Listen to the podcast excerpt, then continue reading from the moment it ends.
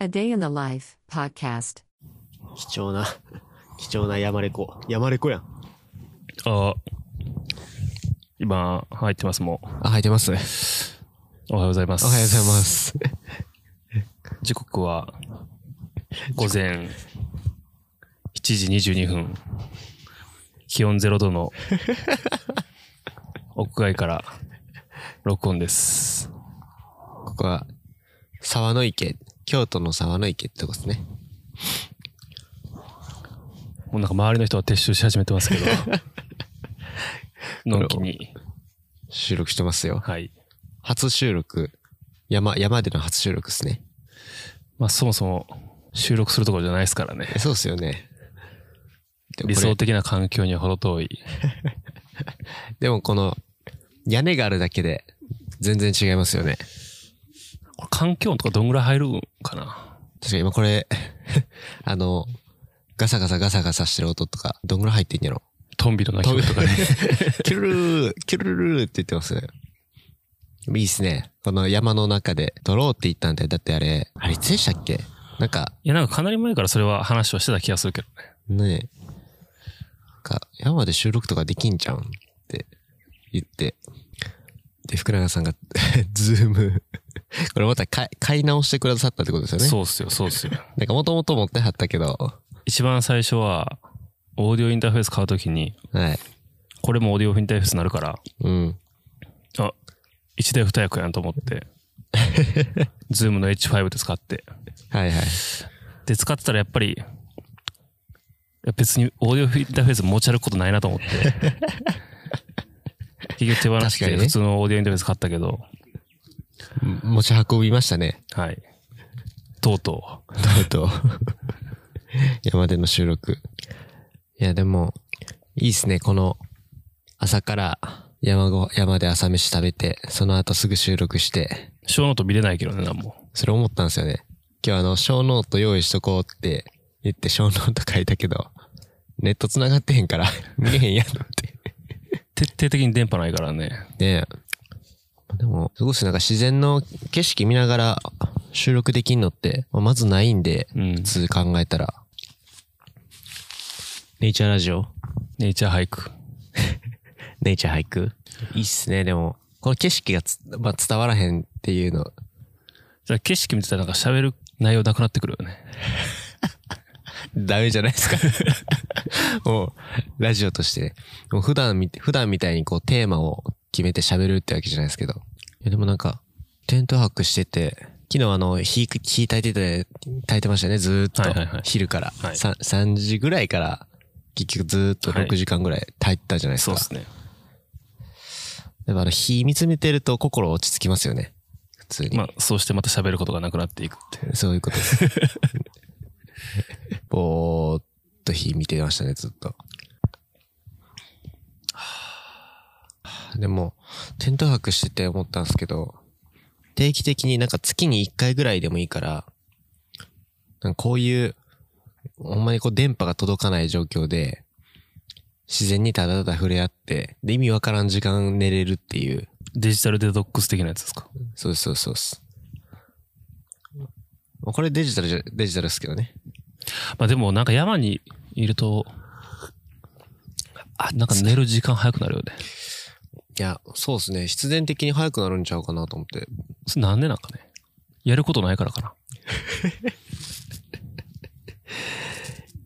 やることないのと、まあ、疲れているのと、うん。あと、ブルーライトが全然ない。あ別にスマホそんな見ないじゃないですか。ー、確かぶにっ。ちゃけ。うん。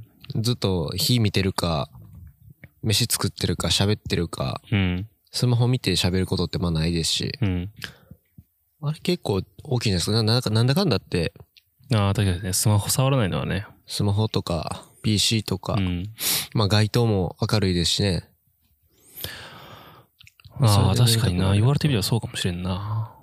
だって昨日、その、天泊するって決めて、で、どうせ早く、まあ、就寝モード入るだろうなと思ってて、Spotify でポッドキャスト番、ポッドキャストの番組3つぐらいダウンロードしといて、あと Netflix で、愛の不時着とクイーンズギャンビットダウンロードして、いざ行こうと思ったら、そこ寝ました。いや、もうね、無理。Kindle 立ち上げて寝たしな、そんで。あ、あ、この人たち、あれやな。テントじゃなくて、なんかビビみたいなの寝てるな。ビビっすか起きはった。まあこうやってこうやって見てるとなんか、がっつりキャンプの人たちは起きるの遅いね。そうっすね。そんな早く起きて何すんねんって、そうか、でも山組はだって帰らなあかんか帰ららな。ない、帰らないといけないですから歩いて帰らなあかんからな。すごい荷物っすね。いや、普通多分テントとか積むとあれぐらいになるのが普通なんじゃないですか、やっぱり。あれ何リットルぐらいなんですかね。 60とか65とかじゃないでっけえ。こんな朝早くから、マイクふ、 マイク持って二人何してんやろって。でもやっぱ安全マージンしっかり取って装備すると60とか65とかになるんじゃないですか。ああ、まあそうなるんか。あうりがん。だから30とか、とうございます。ございます。35とかでいける方がだいぶ珍しいような。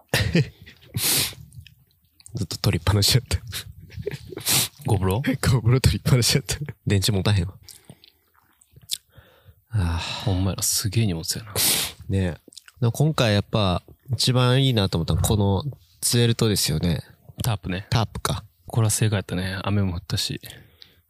まさかね、雨降ってしかもこれ防いでくれてて、うんもうこれ持ってきてよかったなって、福永さんのベストバイですよ。そうっすよ。でも、ポッドキャスト収録キットで、プラス4リットル分ぐらい。 4リットル分ぐらい。体積 的に。タープでプラス4リットル分ぐらい。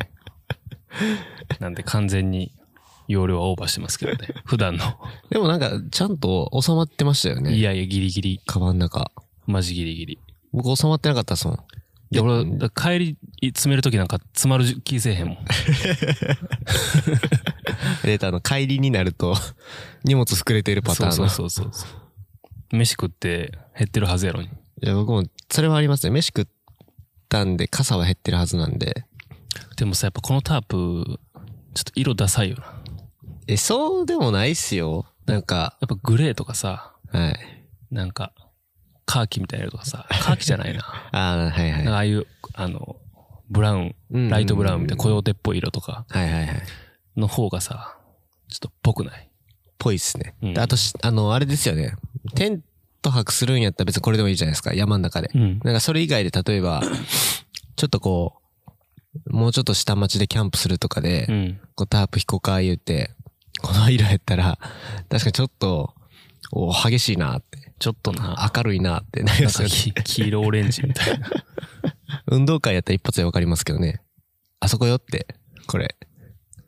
なんかモモンベルカラーっぽい よね。モンベルのなんか、うん、テントとかこの色のイメージある。確かに。まあちょうど映えるんじゃないですか、この無機質な、自然界の単調な色の中では。うん、確かにね。ない色っすからね。こんな色自。然界に。自然界まあでもに。紅葉シーズンになったらもうこんな色いっあ、ぱい確じゃかに。ないあ、これ紅葉シーズンだったら映えるんじゃないですか。これ、溶け込むでしょ溶。け込 む。溶け込むでしょ。いいっすね。いや、もうね、日本国民全員テント泊義務化した方がいいっすよ。まあ、テント泊というよりかは、なんかこう、静かな場所でね、落ち着けるようなところをね。デジタルデトックスをする文脈でもいいから、うん。絶対来た方がいいですね。だってこんなになんか、夜って真っ暗なんやって、昨日めっちゃ思いましたし、僕あの、今日寝ぼけてて夜、夜夜中ちょっと起きて、うん。お手洗い行ったんですけど、うん。足ふらついて、ペグ一個取れました。マジで。 あの、暗すぎて、見えんくて。見えんけまああの、ライトは持ってったんですけど、なんか寝ぼけてんのとあって、めちゃくちゃ暗いですね、ここ。まあ、明かりがマジでないからね。明かりもないし、まあ、あの、電波がないっていうのが、なんか僕らの八京ヶ岳行ったじゃないですか、その、うんあれ、年末、年末前ぐらい、11月、 11月ぐらいやね。もうギリギリじゃないですか、あんな、うんもう、山入れへんぐらいの、うんうん。あそこめちゃくちゃ電波通ってたじゃないですか。 あ、そうやったっけだって、普通にインスタ投稿できてましたからね。 あ、そっか。そうそうそう。ポッドキャストも普通にストリーミングいけたもんね。そうそうそうそう。だからまあ、あそこはあそこで、なんかちょっとこう安心感のある天白はできましたけどね。林に囲まれてしかも、あの、雨風強かったですけど、なん全然来なかったですからね。そっか、じゃあもう、現代人の、こう、隔絶されてる感は、電波の有無によるもんか。僕一つあると思いますよ、それ。まあでも確かにそれはあるかもな。もうスマホが当たり前。まあ、携帯からか。携帯が当たり前になって、電波が通ってへんと、もうなんか、アレルギーみたいになって、あスマホ、スマホ使えへんみたいな。でもぶっちゃけスマホ使えなくなる場面って、これから出てくるじゃないですか、きっと。だろうね。なんだかんだ、今回の災害も、なんかありましたし、うん。そしたらなんか、あの、一時的に電波繋がらんくて電話ならへんとかさ、うんもう、えーまあ水が、あるよね水が出ないもありますし、電気止まるもありますし、ガスが止まるもありますし、ね、そういう時にこう、なんか、あり手の表現ですけど、こう生きていく力的なものを、うんなんかこう、訓練じゃないですけど、サバイバルスキルね。そう。なんか、もうがっつりとしたやつじゃなくて、こういう例えばテント泊とかでできるぐらいの、こう、キットを使ってなんとかできるとか。うん。で僕ら今日、沢の池の水で生きてません。 ああ、そうそう。なんか、災害時用にさ、はい。水を備蓄しとくとかさ、はい。みたいなのあるじゃありますあります。ん。浄水キットみたいなのも、持ってた方がいいよね。絶対いいっすね。マジでそうっすね。なんか水どう確保すんのかってめっちゃ大事ですよね。うん。でまあ、あの、そ家庭のさ、なんか、ペットボトルに水溜めとこうみたいなのは、うん。あトイレが流れんくなったりとかうん。した時のみたいなのもあるかもしれんけど、確かにね。まあ飲料水っていう観点ではね、別にボボトルにこだわる必要はないというか。なんかそういう、なんか、文脈で、こう、楽しく、で、ま、学べるテントキャンプがあったらいいですよね。うん、そうよねテ。テントの立て方とか、なんか知っとくだけで、自分が災害になった時とか、救急、救急の人が来たり、大体こう、レスキュー隊が、あの、テント立てるとかあるじゃないですか。うんうん。ここでこう、避難所で、みたいな。でも、それこそ、大規模になったら、自分で何とかしないといけない時も出てくるでしょうし。そうやね。その時にちょっとテント立てられたりとか、それこそこう、山飯じゃないですけど、こういうガス、なん、なんすか、こう、こういう缶、缶のガス まあ、昨日でも普通に、ネイチャーストーブでお湯沸かしたからね。確かにね。ネイチャース、もう巻き、枝切っうて、ん。燃やしうて、ん。それでしのいでましたもんね。あの、木切るの大変でしたけどね。木切るの大変やあね。れ多分ちょっと、女性きついですよ。うん、あの、小枝だったらいいですけど別に、うん。太い木とかやったらもう、無理やね。切れないし、昨日僕らだってもう、く たばってましたもんね。切れねえっつって。いや、でもほんまに思うんですよね、最近。3月11日になって、家族 LINE で安否確認して、で、災害き、な救急セットみたいな、なな災害キットうん。みたいなもんか、か、買ってましたもん、みんなで。で、何年前やったかなこ僕は高校生の時なんで、えっ、と、5、5年前じゃあ、6年前とかなのかも。6年前ぐらいの、高校の最後の、なんか授業でもらった、災害の、なんか、食べ物もらったんですよ。なほんうか、乾パン的な。ああ、保存食みたいな。そう、なんか、乾パンじゃないですけど、なんか、プロテインみたいな、もさもさのクッキーみたいなやつもらったんですよ。うん。で、6年越しに、もうさすがに賞味期限危ないから、食べようって言って、食べたんですけど、うん。なんか1個、500、400キロカロリーぐらいあって、えそれどんぐらいの大きさいやもうほんまにあの、なんちっちゃいビスビスケットっていうかなんかこうクッキーぐらいの、よくある、これあ、ぐらいそそれぐらいそれぐらいです。ええで、ちょっと厚さがあってみたいな。で、1た個400キロカロリー。そうそうそう。すごくないそれい。や、もう恐ろしいですよ、だから。で、えー、これでみたいな。で、食ったんですけど、まあ、水分なくなりまして、あ、パサパサ系。パッサパサ系ですね。ああ 逆に、逆に身の危険感じて。 いや、カロリーは確かに取れて、で、1個でめっちゃ腹いっぱいになるんですよ。うーん、だ1ろ個うでね。むちゃくちゃ腹いっぱいになるんですけど、その一つのせいで水分カラッカラになっうて、ん。水欲するようになって、これうん水なかったら多分死ぬと思って、ああ、なるほどね。あの、水と一緒に食べないと、うん。もう多分食べられないですね。うんうん口の中でなんかその、た、溜まって。で、新しく災害食を買い直して、災害食にいいのってやっぱプロテインバーですよね。プロテインバーって結構持つあれ。あれ持ちますよ。持つ結構持ちますねあ、。そっか。あの、チョコレートとかはちょっと怖いですけどね。あの、まあ、去年も乾燥してればしてるほど持つやん。持ちますね。でも乾燥してればしてるほど、口の中の水分が奪われていくっていう。そうなんですよ。なんか災害に起こった時の、まあ、福永さんは問題なさそうですよね。うーん、どうかね。なんか3、なんかやりました。3.11の。まあ、その話でいくと、俺3.11があった年が、大学2回生の春休みやって、はいはいはい。で、大学の研究室が、とか学部が、はいはい。環境システム系の地球科学はいはいはい。の学科で、うんだからもう中身的にど真ん中うんうんなんで、3年生の時の学部の授業のシラバスうん。はいはいはい。は多分ほぼ全部変わってたんじゃないですかね。あ、マジっすか。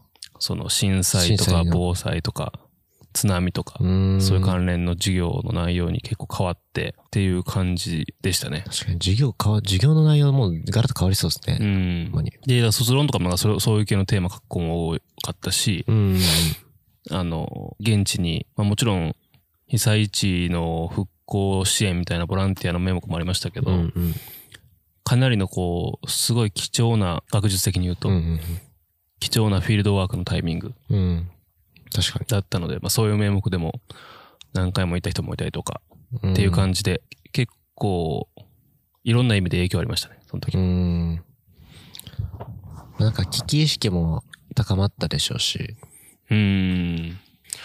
まあでもなんか、多分地震だけやったら、地震だけでもあれですけど、まあ言うて、少し前も、東北で震度6強の地震があって、でもやっぱりこう、津波とか、もしくは、その、停電、うん電源喪失による、その、原子力発電所の事故とか、うんうんみたいなものが、なければ、うん。うん。日本は結構地震に対しては体制体制というか、っうん。ていう世界ですよね多分まあ、稀にないっすよね。こんな地震多い国。うん確かにあの、二次災害も、やっぱ一番怖いですよね、地震の。うんそうそう結そう局、インフラ設備が全部止まってしまって、普段それに頼りっきりの生活してるんでね、僕らは。でも逆になんかこういうのが起きて今はもうピーク去ってるからいいですけどうん。そのコロナの一番最初のタイミングのあのはいはい。得体の知れない感はいはいプはいラ。ス例えばそれプラスオミクロンのこう感染力の強さみたいなはいはいはい。重なってると、うん。災害で、こう、なんていうのこう被災地の人があつあの集まる場所あるじゃん,、うんうんうん避難所みたい避な難所みたいな。ところでクラスターが発生してどうのみたいなのあったら、もうそれはもう目も当てられないですよね。だかいや、マジやばいっすよね。らそういうでかいのがなんかバラバラに来てくれたことはありがたいですけどね。確かになうん、なんか今すごいですね。パンデミックと災害が一緒くたに来て、もうみんなでんやわんやなってんのに、ただでさえ。そうするとやっぱ、だから、よりそういう医療体制とか、病院の数とか、なんかそういうとこの、うんなんか、なんていうのかな。メディカル領域の環境設備みたいなのもめちゃくちゃもっと強化しないとダメになってきますよね。うん。で、またどうせパンデミック来るじゃないですか。うん。こういう、こういうことって多分。うんで、災害はもちろん起こるでしょうし、高齢者はもっと増えていくでしょうし。まあでも日本はでも相当そこら辺はいい線いってる国ではあると思いますけどね。うん。で、国土狭いし、うんうん。で、山とかが多いから人間が住んでる場所も結構限られてるし、うんうん。で、その中でなんか世界トップレベルの医療提供体制があるわけじゃないですか。うんまあこれで救えなかったら大体もう救えないのではみたいな。確かに。朝から煙が上がってますね。こうなんか昨晩もずっと上がってたよな、こう。結構煙上がってましたね、しかも。うん何してんのかなんか、焼いてるんですかねうん。パチン言ってますけど焼いてる暴走するね。やっぱキャンプできるって、なんかこういう災害面で見た時でも、いいノウハウになりますよね。うん、そんない気がろすいる。ろいろできることって。なんかた楽しん見に行く感ももちろんありますけど、電波がないところ、電気がないところでどう過ごすんかっていうノウハウって多分下界でも全然活かせますもんね。そういう。ま有事の時にそうかなうん。僕だっけ今日、僕も福永さんもそうですけど、カバン一つで来てるじゃないですか。そうだね。ね、カバン一つで、で、やろうと思えばこれ全然2泊み、な2泊だったり3泊だったりできる、できるじゃないですか。まあ基本的に食料が追加されていくだけだからね。そう。食料があれば、まあ、ぶっちゃけ、なんとかなるところあるんで、うんまあ、火もありますし、起こせますし、まあ、ある程度のそのガス管もあるから、な、な、何泊ぐらいなんですかね、これ。まあ、一週間ぐらいだったらいけそうですけどね。その気になればね。で食料補給さえできればうんいけるんかな。あ、でもなんか今日すげえ思ったのは、はい。今日のこのパッキングしてて、はい。俺のバックパックがだいたい38とか40リットルぐらういん。のバックパックで、で、今回その、この今使ってるポッドキャストの収録する機器と、それからタープが多いんで、はい。ちょっと外付けが多い感じになりましたけど、まあ、しかも今気温0度ぐらいで、寒い。寒いところだと、まあ、なる、ある程度のこう防寒のうんうんうん装備もいるじゃないですか。はい。けど、まあ夏ぐらいになってくると、結構軽装でもいいわけじゃないですか。確かに。そこで、だからどこまでぐらい容量を減らせるかチャレンジみたいな のを、なんかできないかなと思って。これ変な、夏やったら、だからダウンいらないじゃないですか。うんこの今着てる、うん。上上着ぐらいじゃないですか。まうあんうん。このウィンドシェルうんぐらい。で、まあ荷物めっちゃまず、傘が減るじゃないですか。うんダウン膨れるんで、どうしても。うん。で、あと、シュラフもいらないですかうんね。だからシュラフなしで、うん。シュラフカバーみたいなやつだけで行くとして、うんうんうんうん。まああってもインナーシーツぐらい。はいはいはい。で、その、建てるものを、あの、住む場所うんうんをテントじゃなくて、ツエルとか、ツエルトとかにしはいてはいはいは、でしていくと、多分マックス20リットルぐらいで おーいけんじゃないかなっていう気がして20て。か、すげえな。あ、でもそういけそうですうね。んだって、容量のその、まあ、傘の話ですか、リットルってあれ。っうん、そうそうそうて。考えたらダウンで半、なんか3分の1ぐらい減るじゃないですか、多分。うん。でもダウンはぶっちゃけ圧縮したら何ぼでも圧縮できるし、あ、まあそうですね。そうあとはなんだ。でも、それぐらいか減んの。それぐらいそれぐらい。まあ、テントが、まあ、あとは物を小さくすることですね、あとは。どうしても。んその、一つ一つのものを軽く、小さく。テントとかもだって僕結構まだ、やっぱでかいなって感じる時ありますもん。うん。チェラクの程度でかいよね。自立式やうんし。でかいっすね。ポールもあるしね。はい。でもあれで慣れちゃうと、だから、その、居心地を求めてしまうという。うん。でもなんかし、めうーん。でも実際寝るだけやんっていう。そう、実際にね、いや、ほんまに思いますね。ななんなら、あの、エアーマットあるじゃないですか。うんうんエアーマットと寝袋の大きさでいいんですよ、テント。そうそうそうそう。そのまあ、結構横に物が置けたりするんですけど、うんそんなにいらないんで、うん。置いてないし。あとなんかエアマットも、うん。スリーピングマットはいはいはい。も、こう、膨らます式のやつって小さくなるように思えるじゃないですか。はい。ですけど、ですが。バックパックの中に入れないといけないってなるじゃないですか。はいはいはい。で、よくあの、クローズドセルマット。あー、あの、折りたたんで、でっかいとかそうマッ巻トみたないてるやつとかはいはいはいはい。あれって外付けできるじゃないですうか。んうん。でバックパックの容量にカウントされないですよ、あれは。なるほど。あれ、ああれいいんすよね。ね、あの方がいいんじゃないだかならと思ったりとか。結構。全然思いますね。で、結構軽いですよね、あれ。そうそう、めちゃめちゃ軽い。多分同じ、大きさで言ったら一緒ぐらいじゃない、重さで言ったら一緒ぐらいですよね、きうっと。んエアマットと。かなと、そうそうそう思って。で、あれとかに変えると、マジで結構容量削減できて、うん、確かに確かマに。ジで20リットルぐらいがうん。見えてくる気がする。夏場チャレンジそれじゃないですか。夏場チャレンジ一回ちょっと夏場もどれだけ減らせるか。でもそこまでぐらい減らせると、うん。なんかこう、一泊二日でどっか行くみたいなうんうん。のの、ハードルが下がるじゃないですか。確かにね。今結構 腰重たいですよね。そう、なんかもうこれよとしこれとこれとこれとってこうう、なんん。かやって、で、詰めて、あ入らんなとか言いながら、ってやるのがもうそろそろなんか、めんどくなってき て。もっとこう、ポイポイポイってやって、んいけるような感じにしたいなと。確かにね。なんか入れるものは大体分かってきたんですけど、うんあとはそのかなん、なんかこう、スピードさうん、そうそうそう。すごくこうライトにインスタントにパパパって、じゃあちょっと転泊してくるみたいな、ういん。けるといいですよね。いやでも食料とか抜いて、水とか食料とか抜いた時のベースウェイトで3.5キロとか4キロぐらうんいうんになるように、夏、うん。うんうん。いけたらなという感じ。でもも、もともと今の福永さんの装備でも結構軽そうですよね。うん。テンテントもその、なんか一本ポールがあれば大丈夫ですし、そうそう、自立式じゃないですね。う。ん。エアマットもあるし、ちっちゃい、ちっちゃいやつ。確かに割りかし軽めではありますけど。また夏場はだからそんなに寒くないってのがでかいですよね。そうやね。どうなんやろでも夏場でも結構冷えるんかな山の中やったら。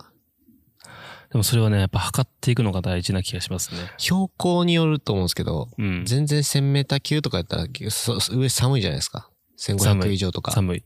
多分そうすると、普通にダウン、ダウン1枚持っていった方がいいですね。でもダウンもなんかこう薄くてこう、くしゃっとしたらめっちゃ小さくなるやつとか。うん多分ダウンじゃなくてもいいかもしれないな。なんか、フリースとかみたいなやつでもいいかもな。ああ。確かに。あの、今日福永さんが着てはった、昨日か。昨日着てはったあの、ベージュのフリースみたいなやつ。あ、そう、オクタみたいなやつの方もいいと思うし。あれとかちょうどいいんじゃないですか。うん。あれとだって、ウィンドシェルみたいなの来たら、うん。ずっと高いしね。十分ですようん。じゃあちょっと夏場は最軽量車にしましょうか。で、1年間、要は、1年の間で3回ぐらいは転泊したんで、これもう、転泊できるっていうことを、まず体で覚えたんで、あとはこう、中身ですね。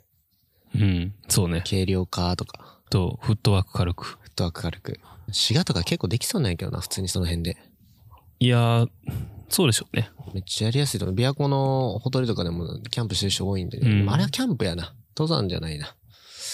でも、あの、ひ平山系でしてる人は結構多いでしょ。ああ、多いですね。転泊するなら、あとチャリチャリで行きたいですね。そこまで。チャリ買うしかないねチ。ャリ買うしかない。 いや、チャリずっとね、ずっと興味あるんですよ。でもこう、揃えるのがすごい大変やし。一回スポーツバイクをね。 そう。買ってそう。どこまでも行けそうやもんな、ほんま。いや、いいっすね。これからあの、テント泊するときラジオ持っていきましょこれだけでちょっと容量増えちゃうけど。う。あ、僕バイク持っていくんで、ほんで なん。かもうちょっとこできう、ないですなかいかな。僕マイクい、マイクとケーブル一本持ってったら、まず、だいぶ傘減りませんうん。でもそれ持ってくる前からでしょ。MV7 でしょ。 あれめちゃめちゃでかいやん。てか、重いっすね。て か、あいつ、いやなあんかいつ鬼重いっす。 あのー、YouTuber の人たちがさ、使ってるみたいな、ああのー、ピンマイクと、ー、うん。ピンマイクとかラベリアマイクと、はいはいはいはい。なんか腰につけるフィフィールドレレコーダーみたいなやつのセットみたいな。あれが2個あるぐらいやったら、多分、十分っすね体積的に GoPro1 個ぐらい、いやロードみたいなやつあるじゃないですか。あーここにそうそうそうそうピッピッてつける。ロードとかゼンハイザーとかね、うんやってるやつ。ああいうあれ、のあれのが、方がいいかもしれないですね。うん。音質がどうなるかみたいな話はあるけどね。うん。また、あとこれで撮ってると一番いいのは、あの、時間、タイムラインが全部同期されるから、確かにあの、位置合わせの必要がないっていうのと、あ、そっかそっかそっか。そあと、あとの編集の話、めちゃくちゃう。め楽っってちゃ、いうそうめっち ゃ楽。で、レベルも見れるし、うんう。ん。ズームは、だから、いるんか。あった方がいいですね。でもこれからでもす、すあの、いわゆる収録環境と持ち運びでベストなんじゃないですか。最適解。最適解は、まあ、そうかもね。かもしれないですうね、ん。で。もっともっとちょっと収録後の編集のこととか考えずに、ほんまにこう軽さだけいくんやったら、そういう、もうなんかピンマイク的なもんだけ持ってって、うん各々収録しといて、後から音源渡すみたいなそうやね。のがいいかもしれないですね。まあ、iPhone とかでも撮れるかもしれないけどな。そうですね。確かに iPhone で見られたりですね、それ全部。でも、今日はこのダイナミック使ってるけど、やっぱそれによってだいぶ周りの音が入りにくいっていうのは確かに。 あるはずで、まあ、とか言ってバリバリ入ってたらおもろいけど、これちょっとおもろいですね。いやでも多分鳥の声とか、なんか、あんまり入ってないはずうん。な気がして。あ、でもあれか、ここの、ズーム先っぽについてる、あの、XY マイクで、はいはこの3チャンネルとかに、今1チャンネルが俺の声で、2チャンネルが千春くんの声で、い。はいはいはいはい。 3、4は空いてるけど、はい。 3とか4とかで、これ外の音を取って、はい。で、 後で音量調整していい感じに混ぜたらいいん か。現場感が出る。あ、そんななんもできるんですかうんうん。へえ。で最最大こう1、2、3個入入る。から、4チャンネル入るけど、こううんうんうん 1, 個2個で。あ、なんかそれも拾うんか。そうそうそう。そういう方法も。すごいですね。えこれ先っちょのやつはコンデンサーとかなんですかそう、コンデンサーマイク先っこ拾で。うんや。そう。で、一応きゅ90度と120度かな。うん。あ、曲がるんですかそうそうそうおそおうー。すごい。もともと楽器取りとかのうんうんに。使えますっていう、そういう感じのやつで、結構広がりがある音が取れるから、あそれやるのもありなのかもね。これ自然音取ったらいいじゃないですか、これそうそうで。げ現場感のある、現場感なるね。 えー、じゃあまあやっぱズーム最適解ですね。うん、な気がしますね。いや、いいっすね。なんかこう、ズームのこれ、H4 っはい。ていうやつなんやけど、H4 ってその先っぽについてこうマイクが2個あって、うんで、キャノン端子が2個あって、はいはい。 2個までつなげますよってやつで、うん H5 はこの先っぽが取れんのよ。おーおーおで、こういうなんかマイクと、それからショットガンマイクみたいなやつーうんうんうん。とか、あとこ、ここの二口のやつがもう一個ついて、え4つまでできるようになったりとかするやつがあって、すごいな。で、H4、H5、はいはい。 H6 っていうのもあって、うんうんうんで H6 は、なんかそれの進化版みたいな感じで、はいはいはい。より、なんか、つつくやつが多い。で、A- H8 っていうのもあって、 H8 もあるんですか H8 なんか雲みたいな感じになってて、キャノン端子がなんか標準で6個くらいついてるみたいな。 そこ中心にみんなでこう、つなぎまくって、みたいな感じいやもうの。だから、6人収録とか余裕でできるみたいな。そうそうそう、できるできる。まあ、6人収録することってあんまないかもしれないででもすなけんど。か結構でか いし、筐体が。ああ、あと、なんか見た目がシンプルになっちゃう。キモい。キモい。雲みたいで。そうそうそうそえ確かに。なんか4つ、4つでいいですよね。ああ、多くてう。も。まあまあ、そうやな。多くても4つかな。4人以上で撮ることってないしね、基本。ないっすね。うん。マックス3かもしれないですね、これまで。あ、4もあるか。まあでも3っすね。基本。もう4人分の XL 端子とマイク揃えるのもだるいし。まあ、そうな ったらそさすがに持参してもらうか。そうですね。実際マイクだけで持ってこい。じゃあ、周りも撤収を始めたので、行きましょうか。我々も撤収しますか。いや、いいっすね。初収録ありがとうございました。はい。お疲れ様でした。お疲れ様でした。どうも。